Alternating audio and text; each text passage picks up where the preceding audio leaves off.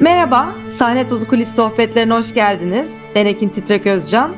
Bugün kuliste Ankara Devlet Opera Balesi baş dansçılarından, aynı zamanda şu anda Opera Bale'de idari görevler üstlenen sevgili Volkan Ersoy ile birlikteyiz. Hoş geldiniz.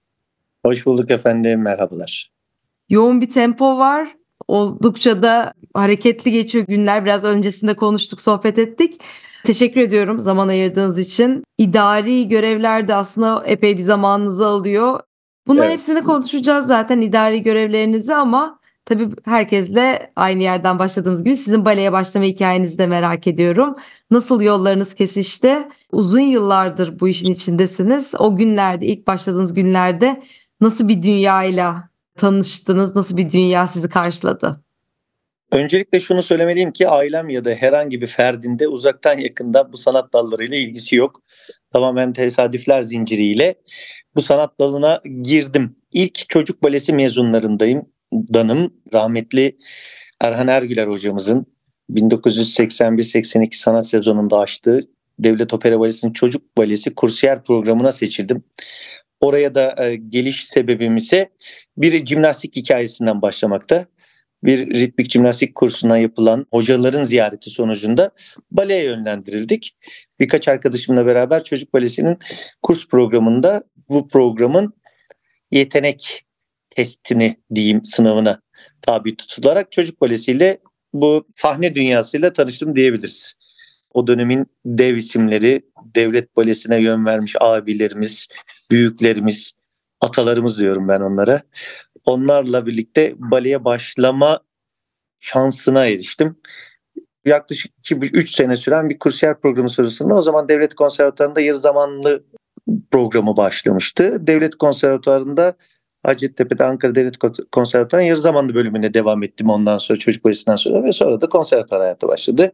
Baleyle alakası olmayan bir ailenin bir anda hatta aile baba tarafı kökeninde Yozgat'ta olup çok enteresan daha sonra basına da yansıyan Yozgatlı baletler tayfasının ilk nesil temsilcilerinden oldum. Sahneyle tanıştıktan sonra da tabii çocuk balesi kurs programı o tarihten itibaren gün ve gün artarak ve çok kıymetli, değerli sanatçılar yetiştirerek çocuk balesi tüm Türkiye'nin satına yayıldı ve daha sonra da zaten bale eğitimi Türkiye'nin her köşesine diyeyim özel bale kurslarıyla, devletin verdiği imkanlarla, konservatuarlarla çığ gibi büyüdü. Ben de o neslin ilk meyvesi sayılabilirim.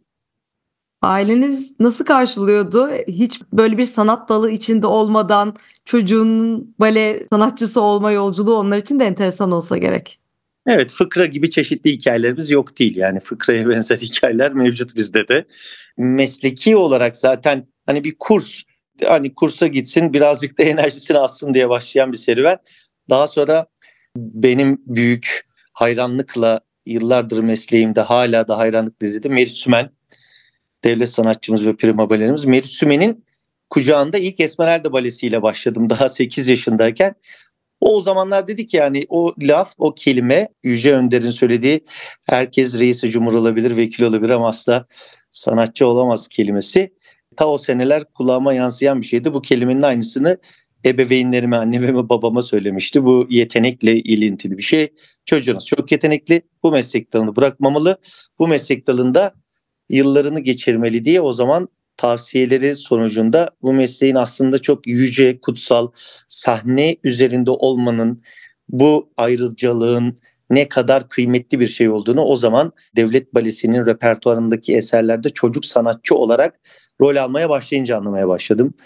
Esmeralda, Cinderella, işte o zamanki çocuk oyunları gibi bütün e, o büyük oyunlarında çocuk misafir sanatçı olarak görev aldım. O büyülü dünyayı laf ve deyim yerindeyse kulis tozunu diyorum ben. Sahne tozu ve kulis tozunu orada yuttum. Tabii 1980'lerin Türkiye'si ve o dönemdeki sanatçılarımızın büyük artistik ondan sonra teknik yönleri Bali o kadar bilmesek de o kadar beni içine aldı ki bir daha kopamadım. Ailem de çok büyük destek oldu tabii. Yani hiç Yozgatlı bir ailenin Anadolu'dan gelmiş ve bir memur ailenin çocuğunu bale sanatına özellikle erkek çocuğunu bale sanatına yönlendirmesi bence zaten çok büyük bir vizyon hareketi gibi. Kesinlikle zaten çok da bilinmeyen de bir dünya. Belki bugün daha çok insanların erişebildiği, izleyebildiği, hak fikir edinebildiği bir sanat dalı o gün daha da kısıtlı bir çevrenin aslında takip ettiği sanat. O yüzden gerçekten takdir edilesi. Sizin öğrencilik yaşamınız da çok başarılı geçmiş profesyonel yaşam kadar. Pek çok yurt dışı tecrübeniz olmuş. İşte yarışmalar, festivaller. Biraz bunlardan da bahsedip öyle profesyonel yaşama geçelim istiyorum. Devlet konservatuvarına başlayınca kıymetli hocam Müride Aksan'ın öğrencisi oldum ortaokulda. Daha sonra Gürcistan devlet sanatçısı Nukrizar Magalaşvili lise yıllarında bizim hocamız oluyor e, ve biz lisede erkekler birazcık daha teknik, artistik ve altyapı yani balenin anayasasını diyeyim öğrenmeye başladığı temel yıllar olarak nitelendiriyorum o yaş dilimini. O yaş diliminde biz erkekler sınıfı ayrılıyor ve sevgili kıymetli benim babam diye nitelendirir diyeyim. Babam rahmetli oldu bundan birkaç yıl evvel. Türk Balesi'ne de çok büyük hizmetleri olan Nukrizer Magalaşvili'nin öğrencisi olup uluslararası dünyayla tanıştım. Kısa zamanda işte kendimi yarışma programlarında buldum. 1990'da konservatuarımızda temsilen Fransa La Bolle Festivali'ne katılarak başladı bu. Daha o zaman lisenin birinci sınıfındaydık. Daha sonra da işte İVED arkasından Varna, Paris, Japonya, Türkiye dünyadaki en ünlü bale yarışmalarının hep takip ettim. Hocamın sayesinde, hocamın yönlendirmesiyle. Oradan da hep güzel neticelerle döndüm. Tabii neticeden ziyade ufkumuz açıldı. Çünkü bugün o zaman diliminde birlikte yarıştığım insanlara bakıyorum. Birisi Leningrad Maniski Tiyatrosu'nun başında. Birisi Paris Operası'nın başında şu anda. Bir tanesi Küba'da, Küba Bası Nasyonel Balinesi'nin başında. Ya yani öyle şanslı bir nesil ve öyle bir şanslı bir dönemmiş ki gerçekten de o yarışmalarda kendi dünyadaki yerimizi görmekten ziyade bu dünyadaki yarışın içerisinde de Türk sanatçıları olarak aslında hiç de yatsınamaz bir kalitede ve yetenekte bir yerde olduğumuzu anlama fırsat edindim ve bu profesyonel dünyaya ve baleye bakış açımı da daha çok değiştirdi tabii. Büyük üstadlarımızın bizden önce dediğim gibi balenin büyük divalarının Oytun abiler, daha önce Sait abiler, daha sonra işte Mehmet abiler, Mehmet Balkanlar, daha sonra yurt dışında bizi yıllarca dans ederek Tanju Tüzmenler gibi yani büyük üstadların yanı sıra bizim de böyle Türk balesini yurt dışında temsil etme şansı ilk önce heyecanlandırırken sonra orada baktık ki gerçekten biz bu işi bu yeteneklerimizle ve çalışma disiplinimizle, stilimizle dünyada önemli bir noktada olduğumuzu fark ettim ve daha ciddi her sene daha ciddi bir programla bale yarışması diyeyim. Tabii bale dünyası çok farklı dünyada. Nasyonel operalar, küçük operalar şeyler ama bale yarışması dünyasında bayağı ciddi yarışmalara katılmış oldum. Bu da bana tabii çok büyük bir artı kattı profesyonel hayatımda. Kısa sürede de zaten okulda öğrenciydim daha konservatuar öğrencisiydim. Yüksek bölümde okurken Devlet Opera Balesi'nin sınavlarına girdim kazandım ve profesyonel sanatçı oldum öğrenciyken, üniversite öğrencisiyken. Şu an hala sınavla mı geçiliyor operaya? Bir anda arada merak ettim de bunu. Tabii ki de. Tabii ki de sınavla alıyoruz. Devlet hmm. Opera Balesi'nin zaten girişim sınavlarının ilanı yapılıyor. Yine aynı şekilde bir sınav müfredatı var. Bu müfredat sonucunda sanatçı olarak e, kurumumuza giriş yapıyorsunuz. Tamam araya küçük bir bilgi merak ettiğim şeyi sormuş oldum. Sizin zaten dans ettiğiniz dönemi ben hep altın çağ gibi değerlendiriyorum. O zaman gelen eserler, oynanan eserler, gelen koreograflar, dansçılar yani çok da değişik bir dünyaydı. Ya da ben belki küçüktüm bana o yüzden pırıltılı bir dünya gibi geliyordu. Çok da etkileniyordum. Hala o dönemde dans eden sanatçılarla konuştuğum zaman hikayeleri bence çok enteresan geliyor. Siz de böyle çok farklı olarak anlatıyorsunuz. Sizin profesyonel olarak dans ettiğiniz dönemleri biraz sizin ağzınızdan dinlesem. Nesilden nesile geçen bir bayrak yarışı bu.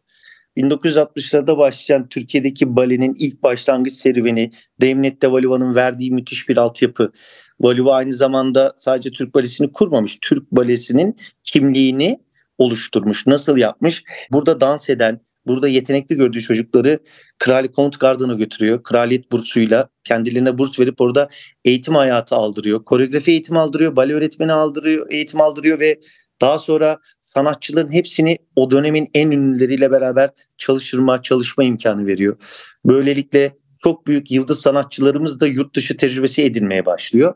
Tabii bu nesilden nesile yarış daha sonra Rus ekolüne geçirme ve Rus sanatçıların daha yoğun Sovyetler Birliği dönemindeki yoğun ülkemize gelmesiyle farklı bir akım başlıyor Türkiye'de. Daha sonra bir yurt dışına geniş açılma çabası var sanatçılarımızın. Çoğu sanatçımız yurt dışı tecrübesi ediniyor. Özellikle Almanya'da, Belçika'da, Hollanda'da dans etme imkanı buluyorlar.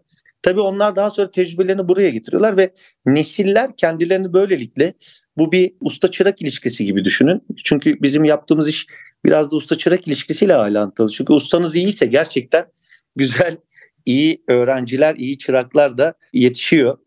Bu sadece bale salonunda bale öğretmek değil ya da hareketleri yapabilme değil. Bu bir kültür.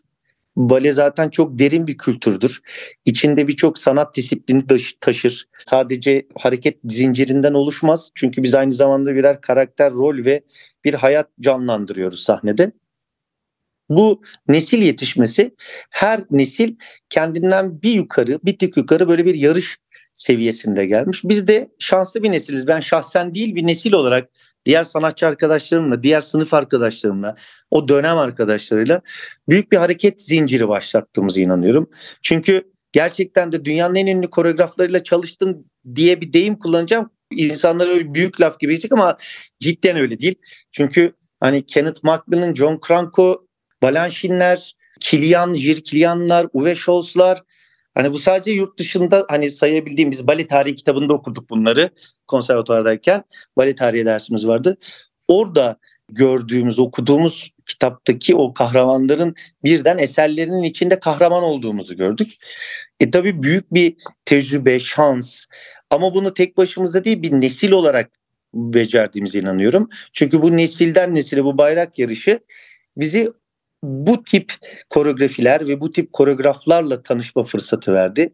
Dönemin idarecilerinin ufkunun açık olması, vizyoner olmaları, dünyadaki bale standartını takip ediyor olmaları, onları Türkiye taşımaları apayrı bir hikaye. O da işte bir önceki neslin başarısı. Dediğim gibi bu bir nesil ve kültür olayı. Onların aldığı o kültür Türk balesinde biz profesyonelken, sahne üzerindeyken bizim tanışmamıza sebep oldu. Ve ciddi anlamda dünyanın önemli sanat merkezlerinde diyeyim. Stuttgart'ta, Paris'te, New York'ta, Londra'da, nerede, Bolşoy'da ne oynanıyorsa onun muadili eserleri aynı koreograflarla bizim oynadığımızı takip etmeye başladık. Çünkü hani o zaman bu internet çağı da daha başlamamıştı. Daha bu kadar yaygın bir çağın içinde değildik. Birbirimizi video kasetlerden takip ediyorduk. Yani hocamın 1960'larda 70'lerde çektiği siyah beyaz Rusya'daki kasetleri izlerdim ben. Vasily Varishnikov, işte Muhammedov, ondan sonra Yuri Vladimirov gibi işte dünya devleşen en ünlü Rus baletleri böyle siyah beyaz betakam diye böyle kocaman kasetlerin içinde görüp makaralarla yani makara dediğimiz ses kayıtları vardı. Makarayla provalar yapılırdı. Makaraya koyardık şeyleri. Böyle şerit şeyleri vardı. Hani kasetin eski kasetlerin biraz daha büyüğü makara şeklinde onu. Provaları onlarla yapardık. Oradaki o büyük koreograflar, büyük eserler tabii nesil olarak da bizim farklı yönde yetişmemizi sağladı. Bunların hepsi çok büyük deneyim. Bunlar kimi sanatçı dostlarımızın yaratıcı kimliğini ön plana çıkardı. Kimilerimizi daha ileri pozisyonlara götürdü yine yurt dışı fırsatlarını açtı. Ve böylelikle gerçekten altın çağ diye nitelendirebileceğimiz bir çağın temsilcisi oldum ben de. Çok şanslıyım ki gerçekten de böyle büyük eserler, büyük koreograflar ve Türk Devlet Balesi'nin önemli mihenk taşları dediğimiz o çağın içerisine yer alan bir sanatçı oldum. O günlerden kalan bir hikaye sorayım. En unutamadığınız, en böyle sizi etkileyen eser neydi? Ben bir tane sizinle ilgili anımı da paylaşayım burada. 2001 yılında Uyuyan Güzel'de Karaboz rolündeydiniz. Ben çok küçükken tabii izlemiş oluyorum. O sahneye giriş anınızı mesela ben hiç unutmuyorum. Ve bütün aslında periler hani sahnede böyle dans ederken o rolde sizi görmeyi de beklemiyordum aslında. Yani kitapçı görmüştüm ama hani bende öyle bir etki yaratacağını herhalde hiç düşünmemiştim. Bu kadar yıl geçmesine rağmen benim mesela o an gözümün önünden hiç gitmiyor. Benim sizle ilgili anım bu. Sizin en keyif alarak oynadığınız anı? o eserde o rolün özelinde çok anım var. Karabos rolü çünkü dünya ünlü balerin Marcia Hayde'nin çok özel bir prodüksiyonu, koreografisi. Marcia Hayde Stuttgart Bale'de Richard Gardon'a kendi özel partneri olan yıllarca perde açıp kapadığı onun böyle efsanevi partneridir. Ona yapmış bu rolü. Karabos rolünü. Karabos rolü normalde bizde Pötüpa'nın koreografisinde Uyan Güzel'de bir karakter roldür. Daha çok karakter ayakkabısıyla daha dömi klasik ve daha büyücü, kötü büyücü, Aurora'yı gülle zehirleyen ve o kötü büyüyü veren karakter olarak tanımlarız ama Marcia bu rolde bambaşka bir karakter çizmiş. Özellikle bir erkek dansçının bunu canlandırmasını ve bir kadın kostümüyle bir kadın makyajı ve bir kadının daha uzun saçlı böyle kocaman bir pelerini dev bir eteğiyle betimlemiş.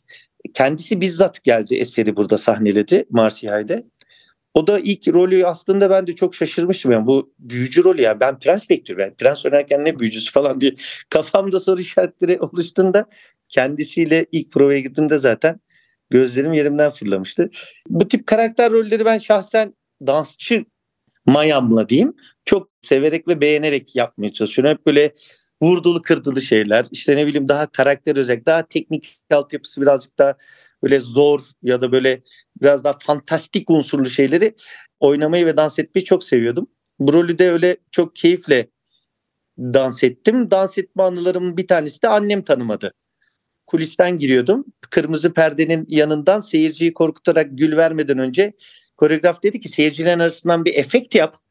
Hani seyircilerin arasından gir en arka parterin en arkası kırmızı perdeyi açıyordum. Koltuk başlarına böyle dokuna dokuna insanların böyle de tepsi bir anda kafasını çeviriyorlar. Şaşırıyorlar da böyle bir makyaj böyle bir şey. Birazcık da mistik bir böyle mystery bir hava var. O sırada anneme dedim ki köşeden izle lütfen. Ondan sonra oradan daha güzel gözüküyor diye kandırdım. Sonra annemin omuzuna dokundum. Bana döndü tanımadı. Anne dedim böyle çaktırmadan. Gözleri böyle fal taşı gibi açılmıştı. Oğlunu evet. tanıyamamıştı yani o rolde. Ya gerçekten tanınacak gibi değildiniz yani. Çok enteresan. Evet. Bir de hep kadın oynamasını beklediğimiz bir roldü belki. Belki o yüzden de bu kadar evet. şaşırttı bilmiyorum. Ama benim için unutulmayan bir andır. Kesinlikle bir de Budala'daki final ip perdesi, ip sahnesindeki yine Valeri Panov'un çok etkileyici bir balesi. 1980'li yıllarda 87-86 sezonunda ben çocuk balesi olarak küçük üçüncü perdedeki çocuk rolünü oynuyordum. Fahrettin abimiz de Fahrettin Güven de Prens Mişkin rolündeydi o zaman. Yıllar geçti ve Panov bir kez daha Türkiye'ye geldi 2002 yılında ve bu sefer başrolünde Prens Mişkin rolünde sahnedeydim. O zaman da çocuk balesinde beraber çıktığımız arkadaşlarımızla ondan sonra o eserin 2002 yılında başrolünü ve diğer rollerini dans etmek nasip olmuştu. O da çok enteresan bir anıdır. Onlarla beraber o sahnede 80'li yıllarda dans ederken bir anda başrolünü dans etmek. Zaman çok gerçekten değişik bir şey. İnsanı hakikaten şaşırtıyor. Anılardan anılara sürüklüyor. Sizi en son herhalde 2009 yılı yanlış hatırlamıyorsam Bodrum Kalesi'nde izlemiştim. Bilmiyorum Korser mi oynuyordunuz? Yani tam hatırlayamıyorum. Yılında Gala Bale'de ya da Gala Bale'de evet. Burjuva diye çok enteresan Dimitri Simkin'in babasının yaptığı bir koreografi. O da Avrupa'da çok yarışmalarda özellikle dans edilir. Çok böyle prestijli galalarda dans edilen Fransız bir kabare müziğiyle yapılan La Bourgeois isimli bir koreografiydi sizin izlediğiniz Yıldızlar Gecesi'nde bu adında. Muhtemelen olabilir. Yani gerçekten böyle hayal meyal hatırlıyorum. Ondan evet. sonra da zaten herhalde profesyonel yaşamı biraz yani yavaş yavaş sonlandırıp Dolayı daha idari kadrolara ge- mı geçtiniz ya? Bale öğretmeni olarak ben hemen daha sonra bu aktif hayat bizde biliyorsunuz yani kelebek gibi bir yaşantı bu bale yaşantısı. Özellikle böyle yüksek riskli işte dediğim gibi işte bağış dansçılık, solist dansçılık böyle çok efor sarf edecek türdeki eserleri uzun yıllar dans edince vücudunuzdaki yıpranma payı da ona göre çok farklı bir şekilde gelişiyor. Sakatlıklar, onlarla boğuşmalar, sinir, stres ve diğer hastalıklarla uğraşmanın sonunda da kendiniz zaten otomatikman vücudunuzu yapabilirte yeteneğine zaten neyin olup neyin olamayacağını fark etmeye başlıyorsunuz. O yıllarda ben dans ederken birazcık da sahne gerisinde eğitmenlik, öğretmenlik bu konuda neler yapabilirim zaten hep beynimin bir tarafında kuruyordum. Bu anlamda da kendimi yetiştirmek için de zaten yüksek lisansımı tamamladım tabii. Mimar Sinan Üniversitesi'nde yüksek lisans programını bitirdim. Daha sonra da o kadar çok büyük isimlerle çalıştık ki hani bunların verdiği ve kattığı korkunç bir altyapı oluştu.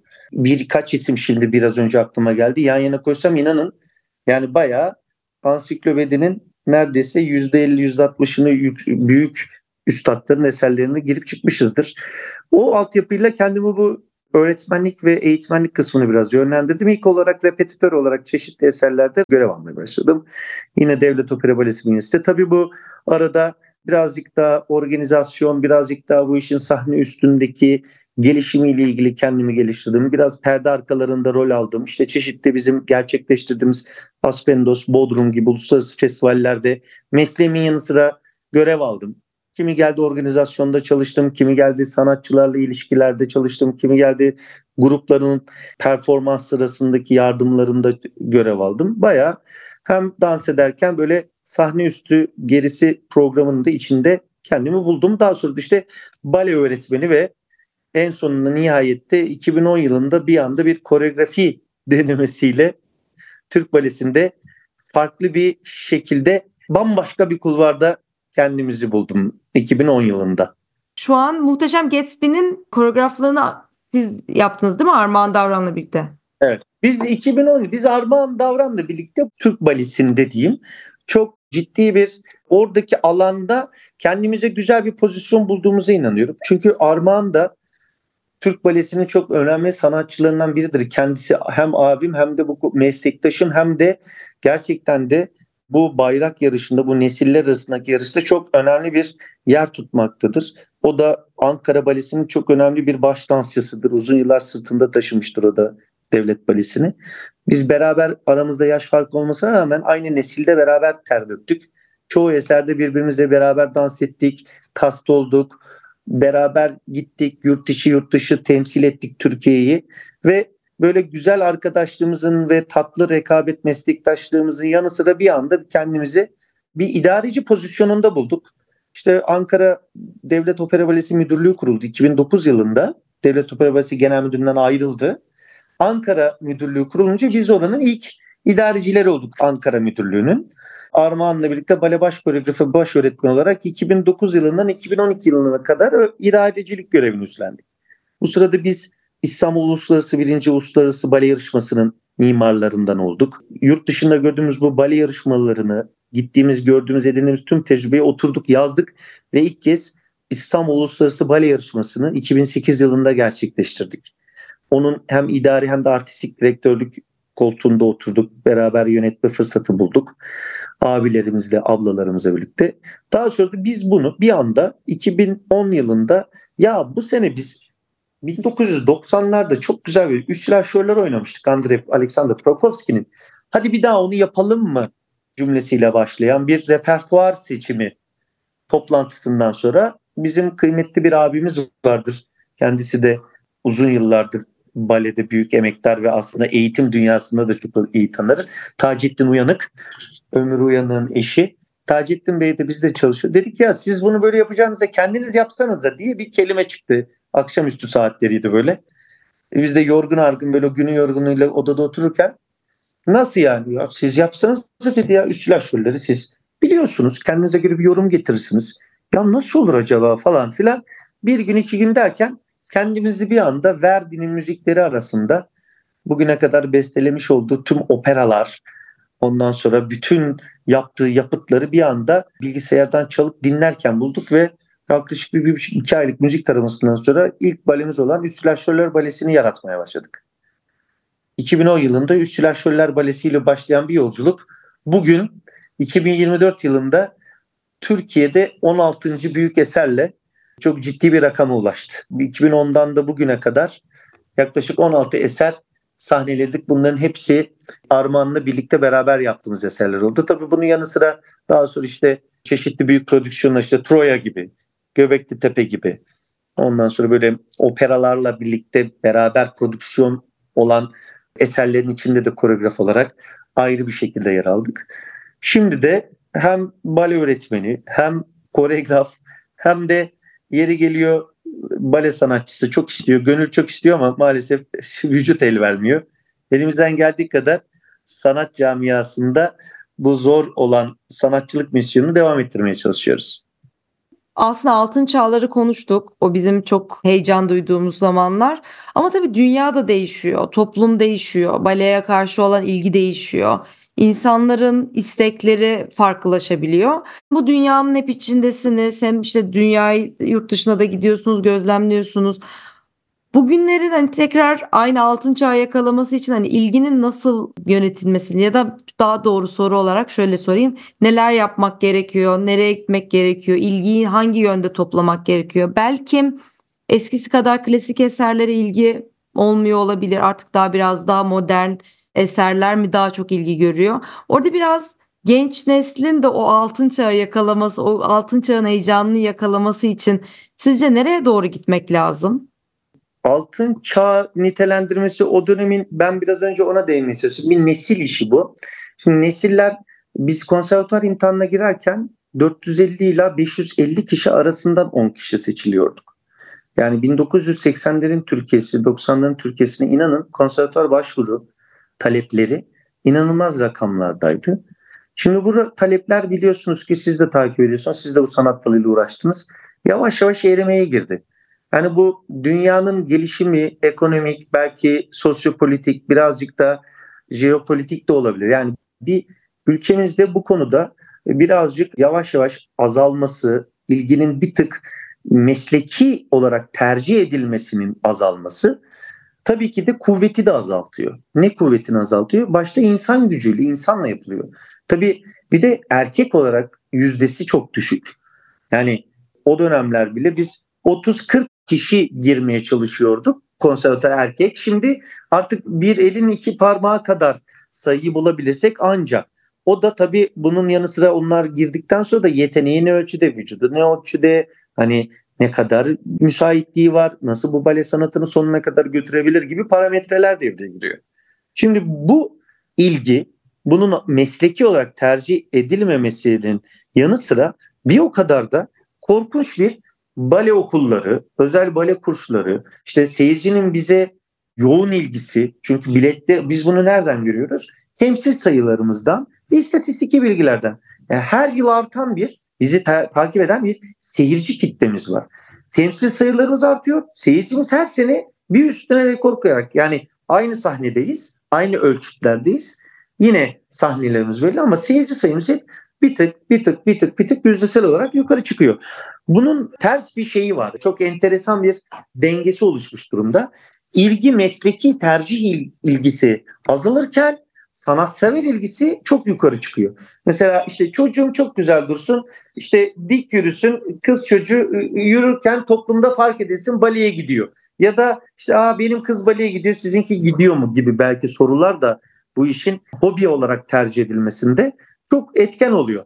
O yüzden hani siz de biliyorsunuz 80'lerde 90'larda birkaç bale kursu ya da organizasyonu varken şu anda neredeyse Güneydoğu'dan Doğu'ya her yerde bale kursu, bale o kelimeyi duyabilirsiniz. Tabii bu konu bence araştırılması gereken bir şey. Neden konservatuarlar tercih edilmekte şey yapılıyor? Tabii bu konuda birçok etken olabilir. Hem biz kurum olarak, Devlet Opera Valisi olarak hem Kültür Turizm Bakanlığı olarak hem de konservatuarlar olarak son derece ilgi gösteriyoruz şu anda. Bu işin üstünde çok ciddi duruluyor. Bu işin tekrar eski hızına yakalaması için büyük projelere imza atılmaya çalışıyor. İşte Harika Çocuklar Yasası'nın çıkması gibi, ondan sonra konservatuarlar yatılı okulların tekrar devreye girmesi gibi, Anadolu'ya gidip yetenek taramalarının başlatılması gibi böyle bayağı devrimsel nitelikte hareketler zincirinin de başlaması an konusu tabii. Çok az süre sonra bunların ne hepsine olur. inanıyorum. Çünkü böyle bir nesil dediğim gibi yine konunun başına dayandıracağım nesilden nesile geçen bu kültür, bale kültürü ve sanat kültürünün bayrak yarışı mutlaka bizi o noktaya taşıyacak. Biz de bu bayrağı en iyi şekilde teslim etmek için bir sonraki nesle bu devrimsel, bu vizyoner hareketlerin hepsini gerçekleştirmek zorundayız. Çok heyecan verici söyledikleriniz çünkü bale sadece büyük şehirlerde yaşayan çocukların ulaşabileceği bir şey de olmamalı. Doğudaki birinin bambaşka bir vizyonu, vizyon kazanması, doğudaki bir çocuğun bu alanda eğitilebiliyor olması bence çok çok gerekli bir şey. Yatılı olması konservatuvarların bunu çok da destekleyecek bir şey. Umarım sizlerle birlikte izliyor oluruz bu gelişmelere. Mecburuz buna. Yani çünkü bu sanat dalına aşıksak, eğer biz gerçekten kendimizi bu sanat dalında bugün ben yine çok iddialı bir laf söyleyeceğim. Ben dünyaya bir kez daha gelsem yine bu mesleği seçerim.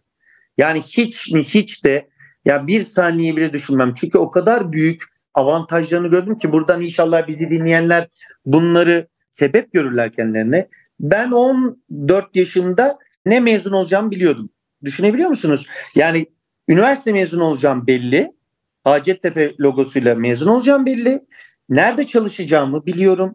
Ya bir iş kapısı, bir işte ay ne olacağım, ne edeceğim, nerede iş bulurum değil. Eğer iyiyseniz, eğer bu işi kaliteli bir şekilde yapıyorsanız ve başarılıysanız zaten devlet balelerinin kapıları açık. Zaten istihdam konusunda elinden geleni her türlü kolaylığı sağlıyor.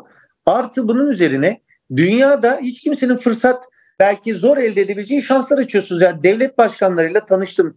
Bugüne kadar Türkiye'deki cumhurbaşkanlarımızla beraber yan yana fotoğrafımız oldu. Uluslararası alanda gezmediğimiz dünya ülkesi kalmamıştır. Yani doğudan, uzak doğudan bu tarafa kadar hep bu meslek sayesinde oldu her şey. Evet. Yani bu meslek gerçekten çok altın anahtar bir meslek. Bakıldığı zaman ah bale, balet, işte tight, işte hani o meşhur üç şey hikaye, tight hikayesi falan. Aslında o tight çok büyük bir anahtar. Bu söylediklerinizin hepsi çok doğru. Ben üniversiteden mesela mezun olduğumda bile ne iş yapacağımı bilmiyordum. Bence çok büyük bir boşluk. Kesinlikle çok büyük artıları var. Peki sizin hala şunu demeniz, tekrar hayata gelsem yeniden bu sanatı seçerdim demenizin arkasında bir sahne tozu olduğunu düşünüyorum. Sizin sahne tozu tanımınızı sorayım. Sahne tozu tanımı bence aşkla aynı bir şey. Yani aşkın hangi derecesini yaşıyorsanız sahneye de aşık olmanız gerekiyor. Bu meslek aşkla yapılacak bir şey. Mesleğin tek beslenme yeri de bence sahne. Sahnenin de olmazsa olmazı o sahne tozu. O yüzden bence duyulan aşk eşittir sahne tozu. Teşekkür ederim.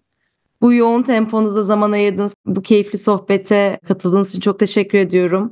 Ağzınıza sağlık. Güzel anıları tekrar böyle bir paylaşmış, konuşmuş olduk. Umut ediyorum çok daha iyi yerlere geldiği, çok daha güzel eserlere izlediğimiz, dolu dolu, herkesin bilet bulabildiği dönem olur, bir sezon olur. Çünkü herkes gerçekten heyecanla bilgisayar başında biletleri yakalamaya da çalışıyor. Tekrar ağzınıza sağlık. Çok mersi. Ben teşekkür ederim bu fırsatı tanıdığınız için. Sahne Tozu kulis sohbetlerinin bölümlerini Instagram ve Patreon sayfalarından takip edebilirsiniz.